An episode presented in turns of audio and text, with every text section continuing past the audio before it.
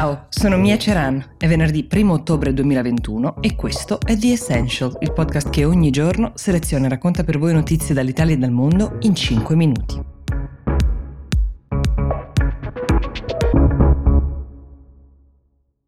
Si possono considerare elettricità e gas dei beni inalienabili ai quali anche gli indigenti dovrebbero avere sempre accesso? Come l'acqua, ovviamente stiamo parlando di paesi benestanti come il nostro, sappiamo bene che esistono dei luoghi dove anche l'acqua è un lusso, ma questa è una domanda che viene da farsi in questi giorni in cui, come vi ho raccontato qualche puntata fa, stiamo per assistere, anzi stiamo per pagare un rincaro dei prezzi delle bollette di gas e dell'elettricità fino al quaranta per cento. In alcuni casi i governi europei, tra cui il nostro anche, sono intervenuti per limitare i danni, per assicurarsi che coloro che riescono entrano in una specifica fascia di reddito molto basso, perché si parla di ottomiladuecento euro l'anno, possano usufruire di un bonus energia e non dover affrontare questo rincaro. Viene da dire che forse la soglia è fin troppo bassa, il bonus dovrebbe aiutare anche quei nuclei che vivono con qualche migliaio di euro in più. Ma la situazione nel complesso in Europa non è affatto rosea. La stima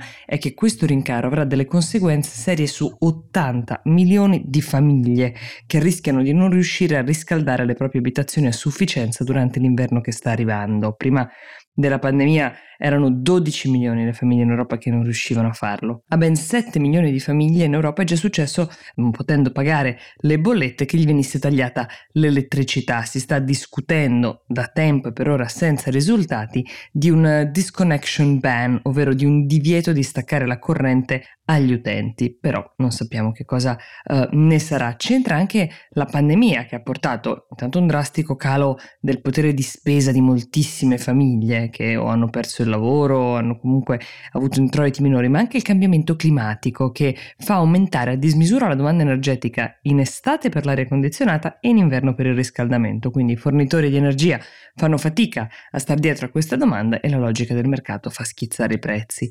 C'è un altro fattore da considerare: più i nuclei sono indigenti, più è comune che vivano in abitazioni che non sono per niente efficienti dal punto di vista energetico, quindi paradossalmente il risparmio è alla portata dei benestanti ma non dei poveri. Francia, Irlanda, Slovacchia e Regno Unito eh, sono dei paesi in cui il tema della povertà energetica è molto molto diffuso, ma anche da noi questo problema è reale. I paesi in cui invece eh, il tema non è quasi sentito sono la Norvegia, anche grazie ovviamente alla sua autonomia energetica date le sue risorse naturali, e la Svizzera. Vale la pena fare una riflessione sugli investimenti che si potrebbero fare sulle energie rinnovabili, perché questi investimenti potrebbero cambiare la partita. È vero che la spesa per convertire, diciamo, le fonti energetiche è molto alta ed è una spesa che dovrebbero fare le istituzioni, i governi, e non può ricadere sui singoli cittadini, ma a lungo termine soltanto un mix di energie tradizionali e rinnovabili, ovviamente con una predominanza crescente negli anni sulle rinnovabili, può renderci indipendenti da queste fluttuazioni pericolosissime del mercato.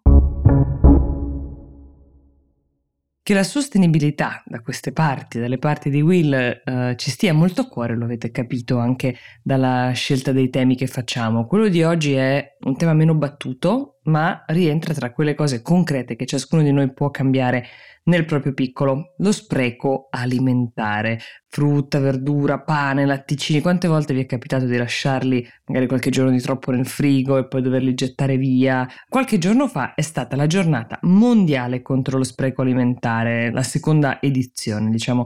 In questa occasione sono usciti dei dati piuttosto interessanti. In linea di principio gli italiani risultano tra i popoli virtuosi, vi farà piacere sapere questo, tra quelli che sprecano meno cibo in casa, ma stiamo comunque parlando di mezzo chilo di cibo che viene gettato via ogni settimana a testa. In assoluto i più virtuosi sembrano essere gli spagnoli, il settantuno per cento di loro ammette di gettare cibo meno di una volta alla settimana, poi russi e tedeschi col settanta per cento e poi noi con il sessantanove per cento degli intervistati che appunto ammette di sprecare cibo meno di una volta alla settimana. Quali sono i popoli che sprecano di più? Due terzi della popolazione cinese sostiene di gettare il cibo più volte alla settimana perché non ama mangiare gli avanzi. Nel podio dei meno attenti ci sono poi gli americani. Le abitudini vengono misurate sia nel numero di volte in cui si spreca alla settimana che nel peso del cibo che si spreca. Gli italiani sprecano cinquecentoventinove grammi di cibo a settimana in media. Dall'altra parte dello spettro ci sono gli americani con millequattrocentocinquantatré grammi di cibo buttato. Tra i cibi più sprecati in tutto il mondo ci sono la frutta e la verdura, anche ovviamente per la loro deperibilità, ma l'alimento più sprecato in assoluto è il pane. Questo rapporto di cui vi sto parlando è stato stilato da Waste Watcher, che è l'osservatorio internazionale su cibo e sostenibilità, e da Ipsos. La ricerca è stata condotta in otto paesi: Italia, Spagna, Germania, Regno Unito, Stati Uniti, Canada e Cina. È un tema di cui si parla meno, sicuramente, ma sul quale si può agire e fare molto anche a livello individuale, e certo le istituzioni potrebbero fare qualcosa per sensibilizzare e contrastare la cultura dilagante dello spreco e del consumo selvaggio, però è sempre bene partire da noi stessi per il cambiamento. Ricordatevi che la puntata del sabato di Essential la fate voi con le vostre domande e i vostri suggerimenti scrivendoci a essential chiocciola willmedia punto it. Buona giornata!